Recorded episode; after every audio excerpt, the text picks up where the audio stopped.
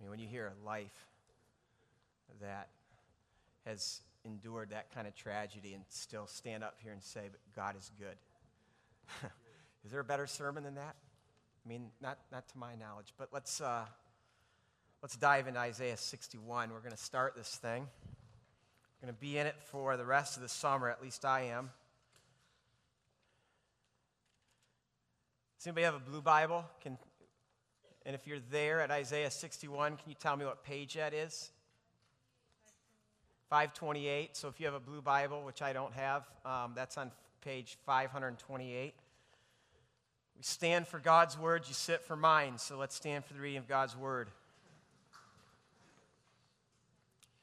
The Spirit of the Sovereign Lord is on me, because the Lord has anointed me to proclaim good news, gospel to the poor.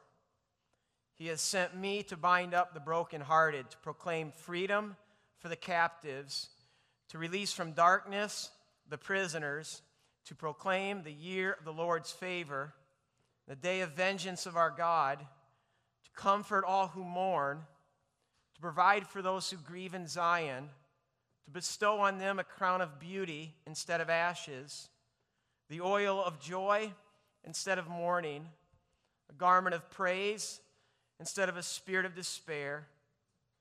They will be called oaks of righteousness, a planting of the Lord for the display of his splendor. They will rebuild the ancient ruins, restore the places long devastated. They will renew the ruined cities that have been devastated for generations. This is God's word for today. You can be seated. We're going to look at verse 1 and maybe a little bit of verse 2 today. And I feel like when we're starting a new book, I got to give you just a little bit of background, just so we know what we're stepping into.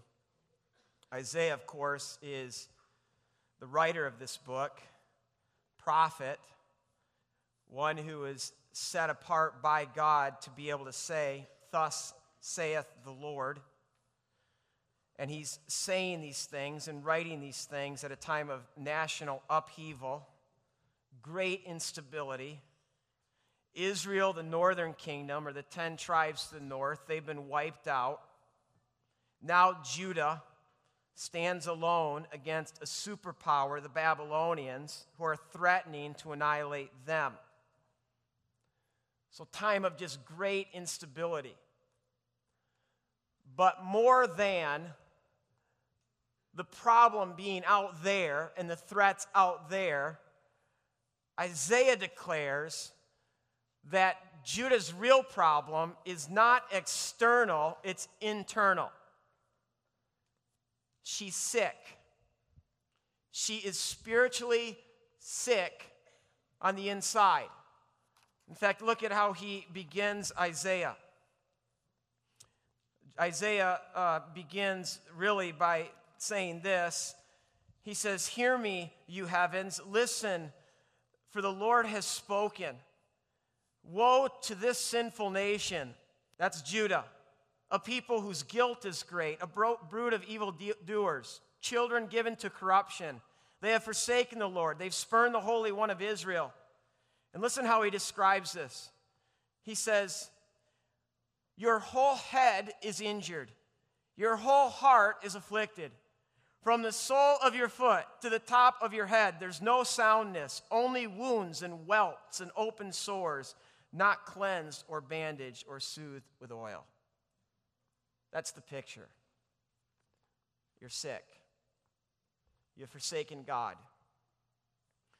And when you read Isaiah, it's her sickness is not so much because she isn't going to church, she isn't praying, she isn't assembling or worshiping. Her sickness, when you read through Isaiah 1 and then the rest of the chapter, is you have forgotten who you are. You have failed to defend the poor, the powerless, the widow, and the orphan. So that's a little bit of the context of Isaiah 61. And what you read when you go through the book of Isaiah is God now is going to respond to Judah's spiritual sickness. And for the first 39 chapters, I mean, God is quite harsh.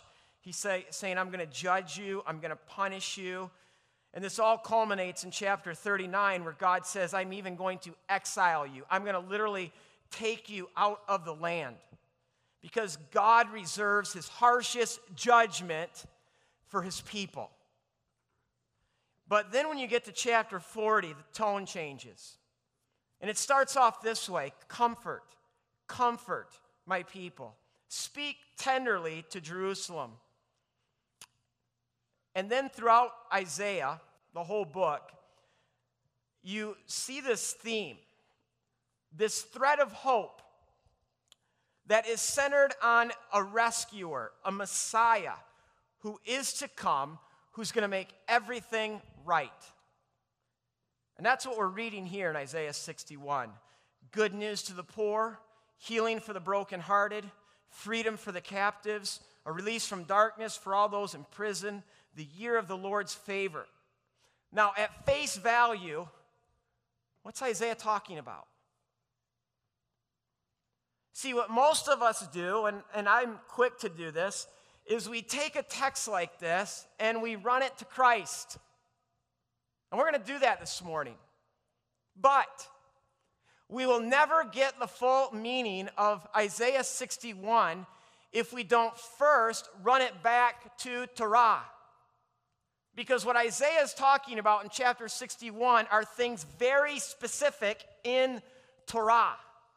And if we don't know those specific things in Torah, we're never going to understand fully what God is saying here in Isaiah 61.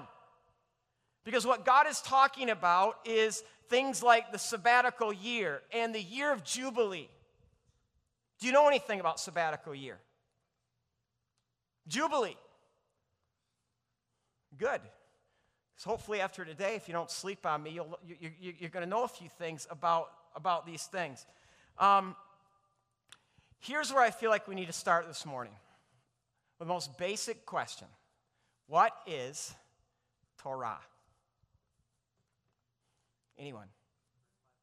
First five books of the Bible: Genesis, Exodus, Leviticus, Numbers, Deuteronomy. Thank you. Who said that? Yeah, doggone it.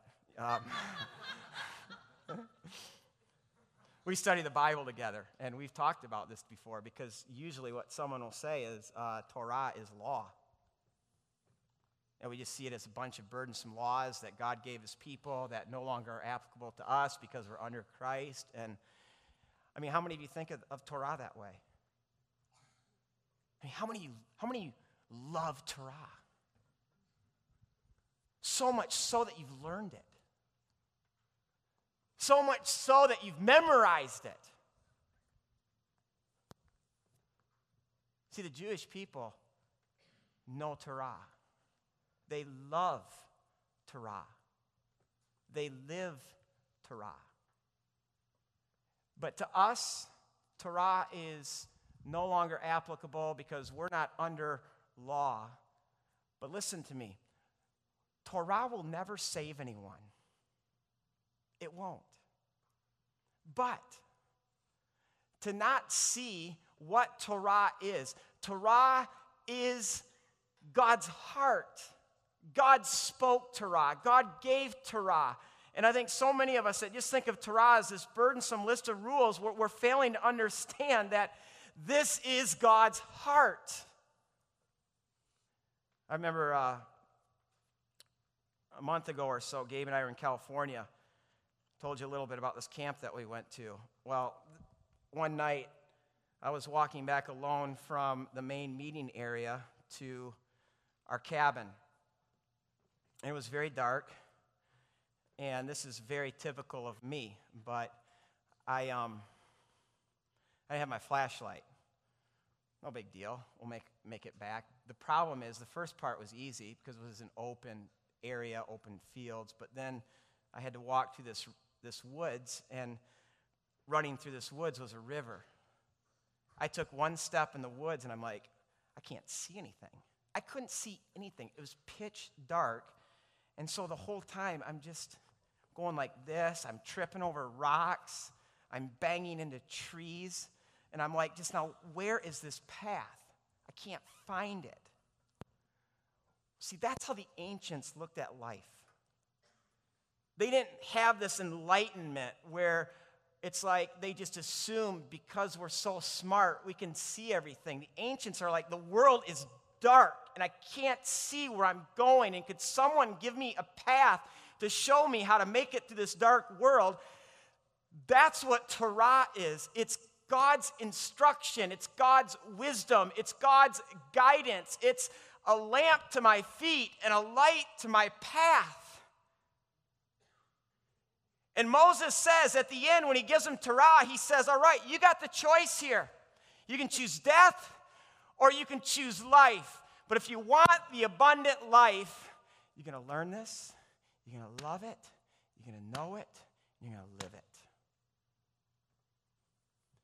Now, in Torah, don't know if you know this, God gave them a calendar. I mean, it's so specific. God calls this calendar, or these events in their calendar, as God-appointed times. These aren't times that they came up with, or that Moses came up with, or that their people came up with. These are God-appointed times. Because God is not only interested in redeeming space, but God also wants to redeem time. So what's the most basic part of God's calendar? Guess. Shabbat, Sabbath. In fact, Sabbath is one of the 10. Observe the Sabbath day by keeping it holy is the fourth commandment. 6 days you shall labor and do all your work, but the seventh day is a Sabbath to the Lord your God. On it you shall not do any work. The seventh day is a Sabbath day to the Lord your God. In fact, everything in God's calendar revolves around the number 7. Don't know if you know this, but there are 7 annual holidays. All the holidays are either celebrated for 7 days or occur in the 7th month. Here, Sabbath falls on the 7th day. I'm giving you just a small taste of this theme of 7 that runs through God's calendar. Now, why 7? What does 7 symbolize? Perfection, wholeness, completion. More specifically, God. So these holidays are all about God. It's about God redeeming time and God redeeming us through his appointed times. And I love what Jews say. They say, you can destroy our temples, you can destroy our synagogues, but Sabbath is a palace in time that the world can never take away. Now, I like that because that's what Sabbath is. It is a palace or a cathedral in time. And think about what Sabbath teaches us about God. Because Sabbath, like the rest of Torah, are not just these rules that we have to follow, but they first and foremost teach us about God, and that God is holy, and the way then that we're going to become holy as he is holy, we're going to be like God. And here's what Sabbath tells me about God. It tells me that God has his own way, that God has his own rhythm. For 6 days, God made the universe. He created the world. But on the 7th day, he rested. And see, what God is saying then is he's saying, I want my rhythm to be your rhythm for 6 days. I want you to be like me. I want you to create. I want you to make things. I want you to build things. I want you to produce things. But the 7th day, I want you to stop. I want you to step away from all that. I want you to cease, because that's what Sabbath means. It means to stop, to lay down, or to cease. But Sabbath is more than just stopping or ceasing or saying no to something, but Sabbath is also saying yes to something. It's also entering what? Rest. God's rest. It's that time when we just step away from the noise and the busyness of life and we just center ourselves upon God and we soak in His grace. That's why God says in Deuteronomy 5 when He gives the 10 commandments, in this fourth commandment and the version that's found in Deuteronomy 5, not only you shall keep the Sabbath day holy, but He gives reason. You're going to remember what I did for you and how I took you out of Egypt and how I redeemed you. In fact, Sabbath is so at God's heart that when God takes His people out of Egypt, takes them to Sinai, performs this wedding, because that's what God's people are. They're His bride, and He enters into this marriage with them. And then God gives what every bride needs is a symbol, a wedding ring. You know what the wedding ring is for God's marriages with His people? It's Sabbath. And He's saying 1 day a week. It's just you and me. Now, I don't know about you, but I grew up with strict Sabbath observance. The older I get, the more I'm appreciative of that. But I have to be honest that when I was growing up, I didn't always like it. And in fact, it was probably the least favorite day of the week for me.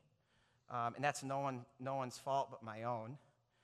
But then I went to Israel and lived in Jerusalem for 4 months. I couldn't believe what I saw and experienced. I remember our first Friday, because Sabbath for them starts, a day starts evening, sunset to sunset. So day starts in the evening. Friday evening. I had a class on Friday afternoon taught by a Jewish rabbi. This guy came in, he was just on cloud nine, dancing, skipping, happy. I'm like, that's interesting.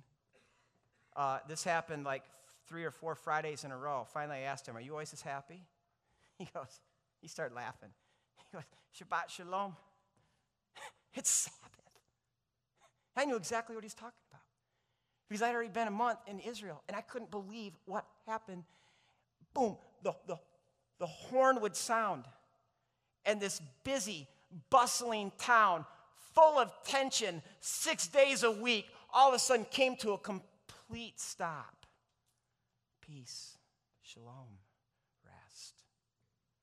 And one of the things that Libby and I would do is we would always walk to the Western Wall, because we love to take it in, because what we would be taking in as we passed the houses and the windows would be open and there'd be families in there eating meals and loud and singing and dancing. And then you'd walk to Western Wall and there'd be tons of Jewish people just skipping and dancing literally on their way to Western Wall. And you get to Western Wall, it'd be filled with Jewish people, sometimes in big circles, dancing, singing. Once a week, it was Christmas. Christmas. And so then I'm left thinking, like, how is it that we can so easily dismiss this day? Why aren't we keeping Sabbath? And I'll tell you, the more I think about it, I don't have an answer. And then I look at our world and I see how out of control people live and how so many people today are just exhausted. They're working more. They're making less. They're going faster and faster. And then I look at our kids and they're kind of the victims of this lifestyle. And they're brought into the busyness, And you ask somebody, how you doing? Oh, I'm just so busy. Do you know busyness is a sin? And I'll tell you why it's a sin. It's a sin because being busy all the time is me saying, I'm the deal. It's me taking myself too seriously. It's me taking my work too seriously. It's me taking money too seriously. It's me taking my time for me too seriously. Busyness is a sin. God said for 6, you be like me. You work, you create, you produce. But a seventh, you rest.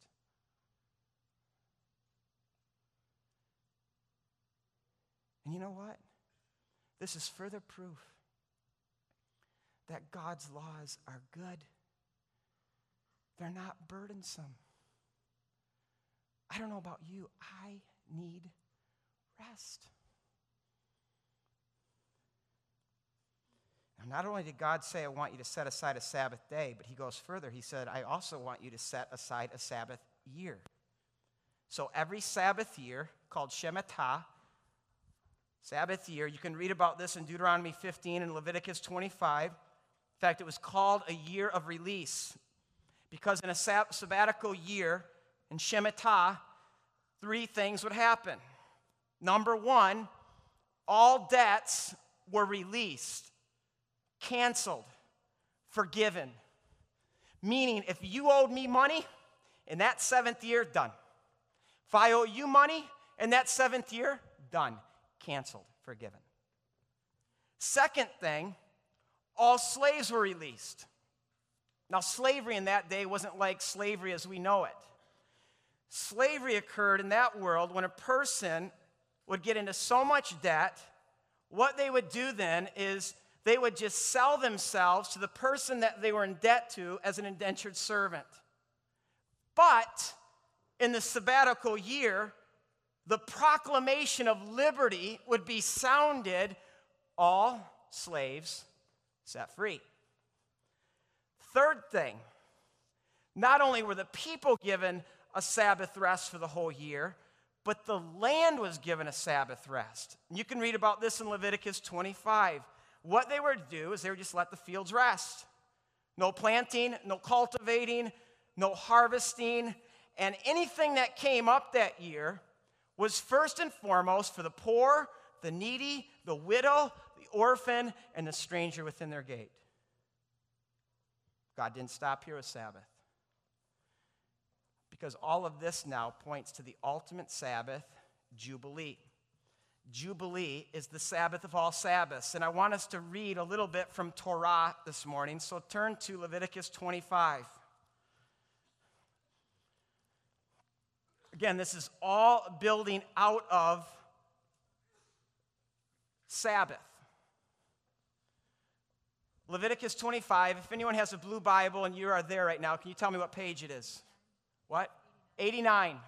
Beginning at verse 8, count off 7 Sabbath years, 7 times 7 years. Now that might sound a little bit confusing, but so that the 7th Sabbath years amounts to a period of 49 years. Got it? 7 cycles of 7 years brings you to 49. Then have the trumpet sound everywhere on the 10th day of the 7th month, on the Day of Atonement, on Yom Kippur. And I wish I had time to even explain why that day. It's just awesome. Sound the trumpet throughout your land. Consecrate now the 50th year. Remember, the 40th year is a sabbatical year. Now the 50th year is going to be another sabbatical year, 2 sabbatical years in a row. Proclaim liberty throughout the land to all its inhabitants. It shall be a jubilee for you. But here's what's different about Jubilee. Each of you is to return to your family property and to your own clan. The 50th year shall be a jubilee year for you. Do not sow, do not reap what grows of itself, or harvest the untended vines, for it is jubilee. It is to be holy for you. Eat only what is directly taken from the fields. In this year of Jubilee, everyone is to return to their own property. Can you picture this?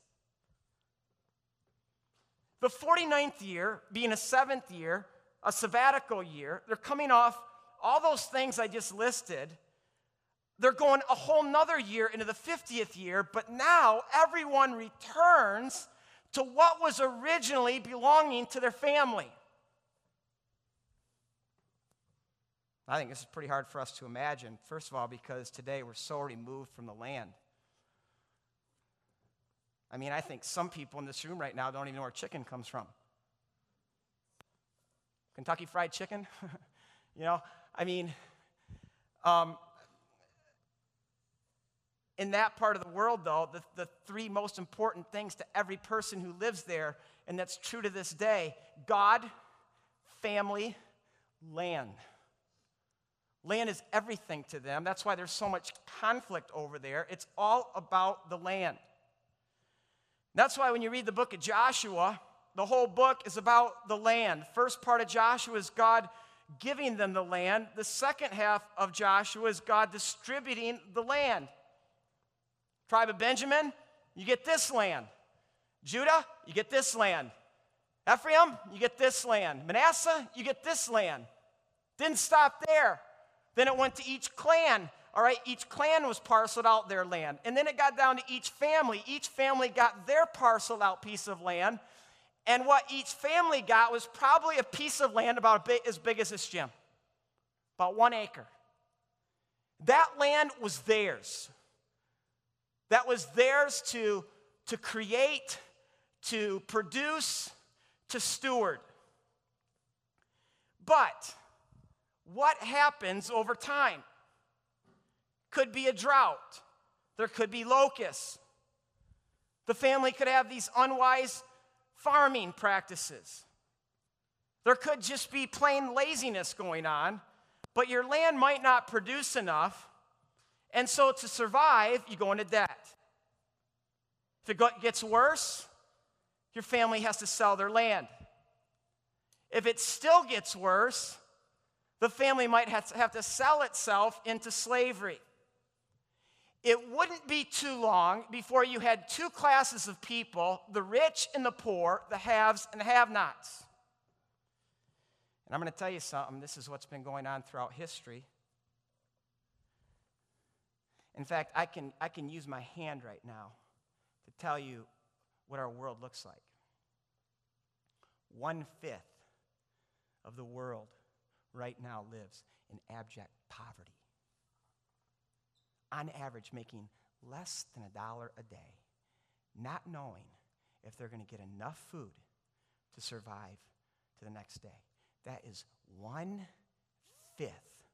of our world. Take another finger. 1/5 of our world owns 4/5 of the world's resources. I don't know how that hits you. But Christians ought never look at our world or look at poverty and then say, God, where are you? The question is, where are you? Where's the church? Because God has given the world more than enough resources so that there shouldn't be anyone in need. Now just think about what God prescribed to them. Every 7 years, all debts canceled, forgiven. Every 50 years, it would be like hitting the reset button. Everyone got a do-over. Everyone got a second chance. Now you tell me who this is good news to. To people who've amassed farms, large estates. That's good news to the poor. It's good news to the slave. It's good news to those who are in debt. The Spirit of the Sovereign Lord is upon me to proclaim gospel to the poor. See, this is God's heart. This is God's way. This is God's gospel. His gospel always afflicts the comfortable and comforts the afflicted. Isaiah, in chapter 61,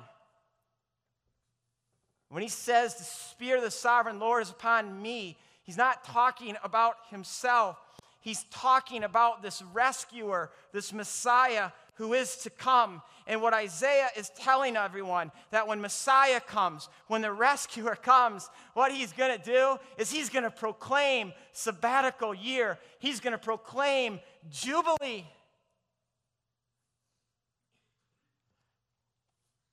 Now we can take this thing to Jesus. Because Jesus, when you read Luke's gospel, the first thing Jesus does after he comes out of the wilderness, and the way that he kind of goes public with his ministry, is he goes to a synagogue in his own hometown, and he finds his place in the book, and he turns to Isaiah 61, and he reads, "The Spirit of the Sovereign Lord is upon me. He has anointed me to proclaim good news to the poor." And then he closes the book or the scroll, and he says, Today, this is fulfilled in your hearing. This is what Messiah came to do. This is what Messiah came to bring. He came to bring Jubilee. The gospel that Messiah, Jesus, proclaimed is Jubilee. And see, the first thing that we as Christians do when we hear this is we spiritualize it. We're like, yeah, Jesus came proclaiming Jubilee. He came for the spiritually broken. He came for the spiritually poor, the poor in spirit. Jesus came to save souls.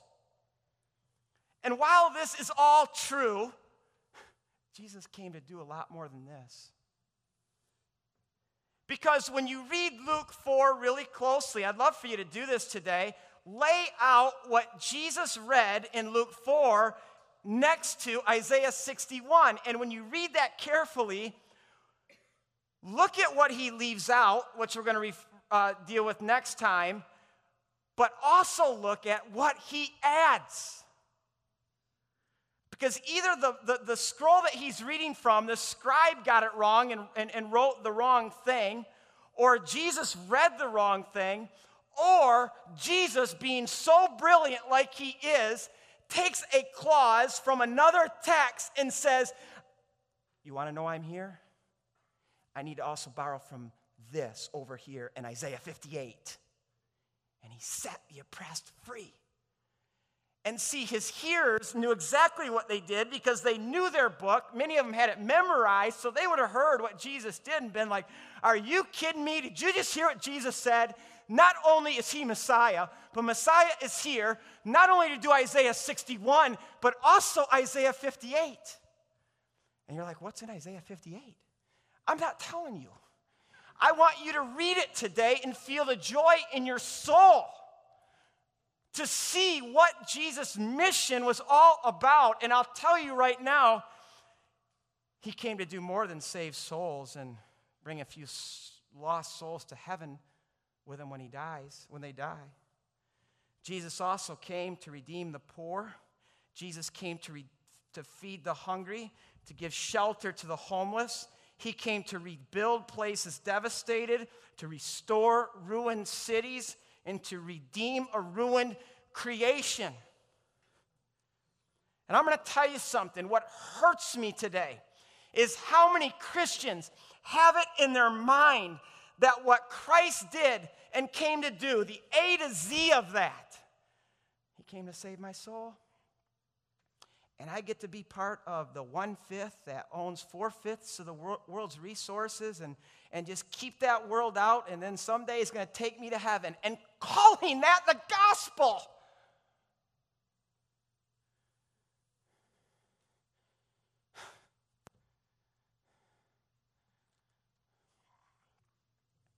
God's plan is not to save a few souls from the carnage of this world.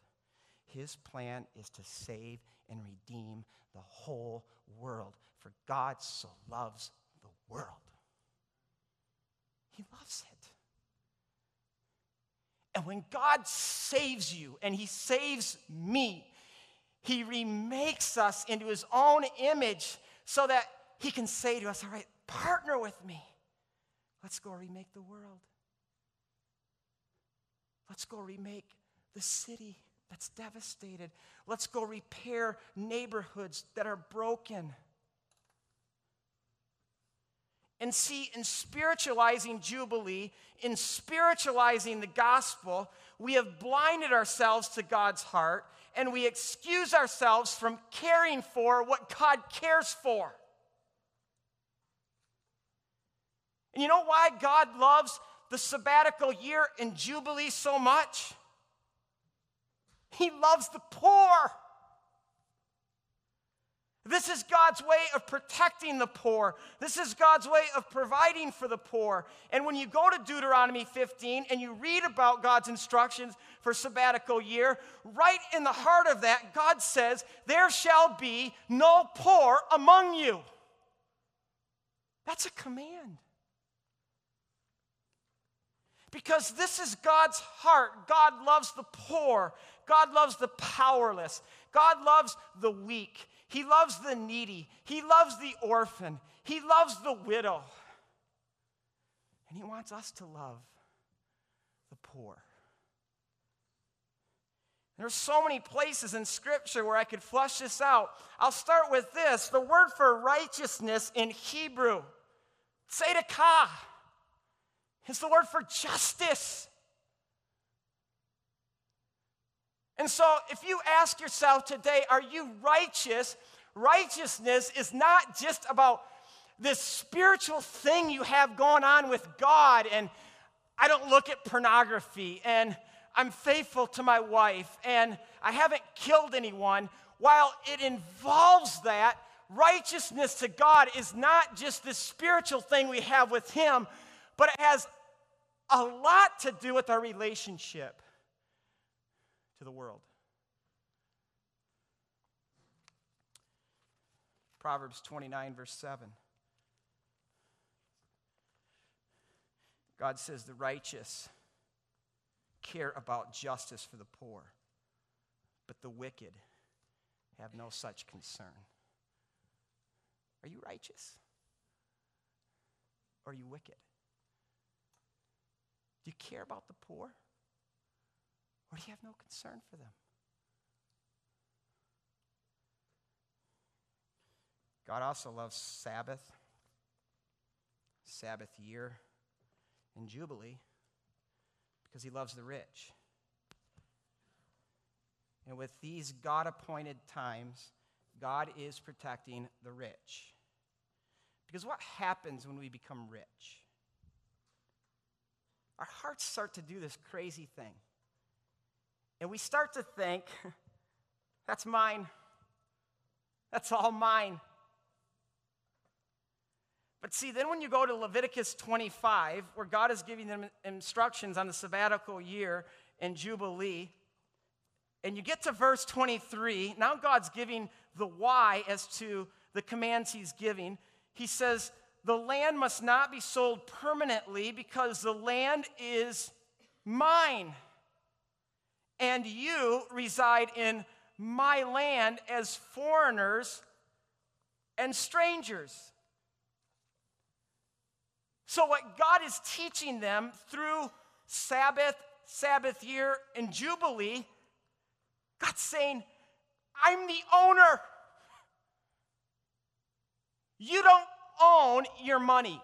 You don't own your house. You don't own your car. You don't even own your own body. I'm the owner. You're just a tenant. In fact, that's the meaning of the word Hebrew. Hebrew means to be a resident alien, a stranger, an outsider.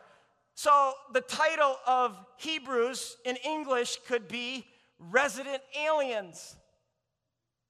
And how that fits, because by the time you get to chapter 11, when God lays out the hall of fame of faith, He says about Abraham, and He says about all the great men and women of faith, they lived in this world as exiles, as resident aliens, because they were hoping in a country that was yet to come.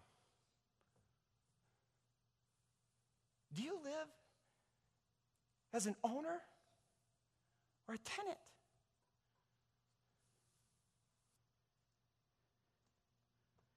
And see, the brilliance of Jubilee, of course it's brilliant because it's from God, is it's protecting rich people or anyone from making riches the great prize. Because every 50 years, I've got to give it all back. Everything extra that I accumulate, I got to give it back. So you know what? That's going to keep me from putting all my eggs in the basket of trying to get more and more and more, because every 50 years I'm going to have to give it all back. But listen, are we any different? Every 70 years, maybe 80, or maybe 50 or less, we got to give it all back. And we have to give an accounting to how we stewarded all that God gave us.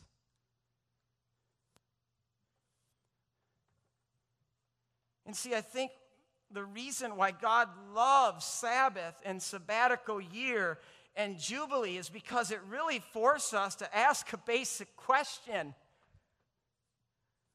What are we going to eat?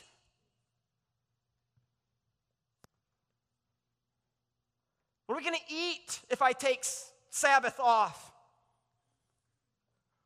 What are we going to eat a whole year? You know what?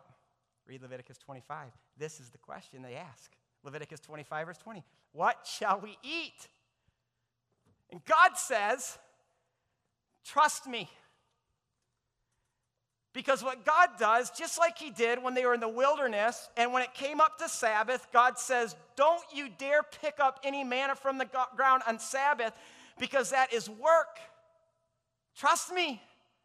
The day before, I'm going to provide a double portion of manna. God says the same thing here. When you approach sabbatical year, trust me, I'm going to provide double. And when you approach the 49th and the 50th year of Jubilee, trust me, I'm going to provide triple. But look at us. The 1/5 who have 4/5 of the world's resources. Enough is never enough. We got to save more. We got to store more up. We got to hoard more. Do you realize what we're saying to God? I don't trust you. And you know what Jesus does?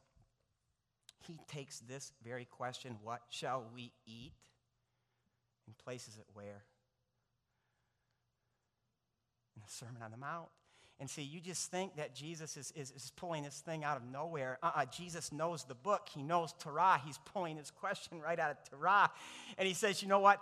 That's how pagans talk. That's how pagans think. What shall we eat?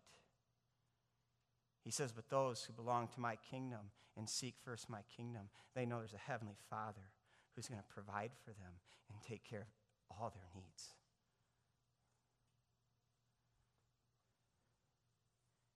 How do we apply this? Sabbatical year, Jubilee. I want to start with this. We need to develop a Psalm 119 love for Torah.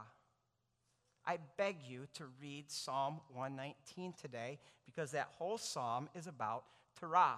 And the psalmist is not saying, ugh, this is so burdensome, this is so difficult. Everything that comes out of his mouth, every clause is, I delight in Torah. Torah is life to me. It satisfies me. It is good. It is honey. It is sweet to my mouth. Because this is God's heart.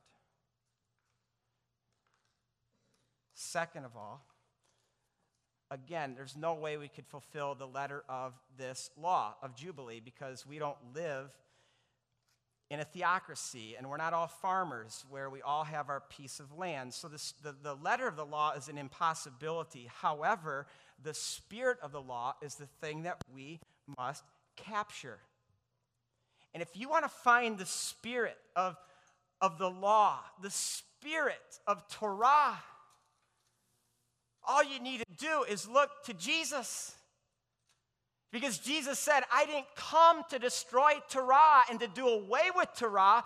I came to show you how to do it perfectly. And think about Jubilee. He is Jubilee. He brought Jubilee. He proclaimed Jubilee. He lived Jubilee. And how did he do it? Look at his generosity. He left everything. He gave it all up. He became poor to make others rich. He became homeless to bring us back to home. He became a slave to set us free. Does this kind of generosity mark your life? What today are you doing for the poor, and the widow, and the orphan, and the needy?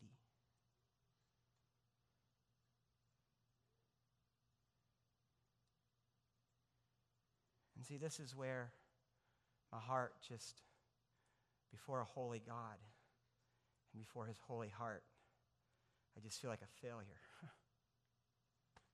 I'm hardly even in the game. And this is where I need to see the spiritual side of Jubilee, because there is a spiritual side. In fact, when you listen to Jesus and you look at the things he did and the things that he said, I mean, throughout his ministry, he uses images from the year of Jubilee. Things like the poor person being set free from debt. He oftentimes uses debt as this metaphor for sin. In fact, I think my favorite one is in Luke 7, when you have Simon, this Pharisee, who invites Jesus into his home. And while they're sitting there and eating, this woman comes in, and she falls at Jesus' feet. She Christs the Christ. She anoints the anointed one with her tears. And Simon the Pharisee, who's looking at this, knows what this woman is, knows that she's a prostitute, and has done all kinds of things, and is disgusted with it, and finally just blurts out to Jesus, "Jesus, do you know what kind of woman this is?" And I love how Jesus responds, because he tells a parable. He says, 2 men owed the king money. One owed $100, and the other owed $1,000,000. The king forgave both of them. Who's going to love that king more? And of course, Simon says, the one who owed $1,000,000. And Jesus says, the one who has been forgiven much is the one who loves much. Who are you in this story? Who are you in this parable? How desperate are you for mercy? Do you know right now you're in debt billions of dollars to the King of the universe in and of yourself? But see, you know what Simon's problem is? He's middle class. And he has this middle class thing going on with Jesus. I'm okay. My life is okay. Not too much of Jesus, just a little bit of Jesus, just enough that I find interesting of Jesus. Not bowed at the feet of Jesus, but Jesus on my terms. And see, so many of you are middle class in your Christianity because you come in here all sophisticated, thinking your life is okay and that you're okay. Just give me a little bit of Jesus. Give me a little Jesus fix today. And you wonder why you look around at some people and you're just not moved. And there's no tears. And there's no extravagance in your response. You're middle class. You don't know the debt you owe him. Jesus did not come for the middle class. Jesus came for the poor. And only the poor.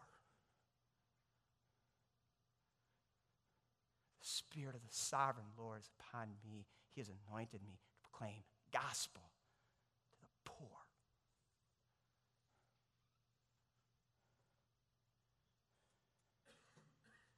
Do you love much? Do you know your debt? Stop being middle class and become poor. I'll be honest with you. That's why this guy right here is such a gift to me. Because he teaches me how to respond to Jesus. And there is nothing sophisticated about Richard. I see tears, and I see him bowed all the time.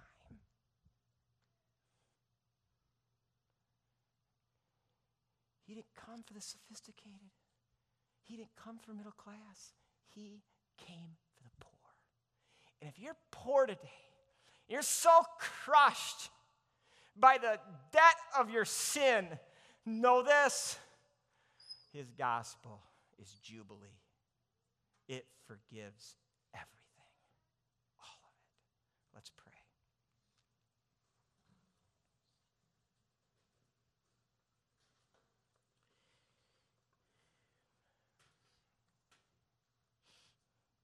God, wake us up.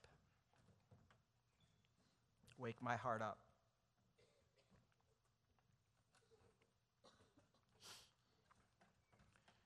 So many of us, Lord, are more concerned about the fun we're going to have today, the food we're going to eat, the toys we're going to play with. Forgive us, Lord, for not being concerned enough with the things you're concerned with. I pray you would push Jubilee in our hearts today. In Jesus' name, amen. I have one more piece. Is that okay? If God's going to push Jubilee into our hearts, it's going to affect a lot of things. It's going to affect how we handle our money, our resources, how we treat the poor and the needy. But spiritually, if he pushes Jubilee into our hearts, Jesus even says this in the way that he taught us to pray. Forgive us our debts as we forgive those who are in debt to us. What he's talking about there is forgiveness. And he's not just talking about the forgiveness that we get from God, but he's saying, because the forgiveness you get from me, I want that to translate then in you forgiving those around you. And see, here's the problem today. The church doesn't know how to forgive. And there's so much bitterness, there's so much anger, hatred within the church. And I'll be the first to say that forgiveness is probably the hardest thing that a person will ever do, but it is the most powerful thing. And let me tell you why, because this is what forgiveness is. The reason why we forgive is because someone has hurt us and they've wronged us. And when someone hurts us and when someone wrongs us, we now just instinctively think, because of that, you owe me. You owe me for the wrong you caused to me.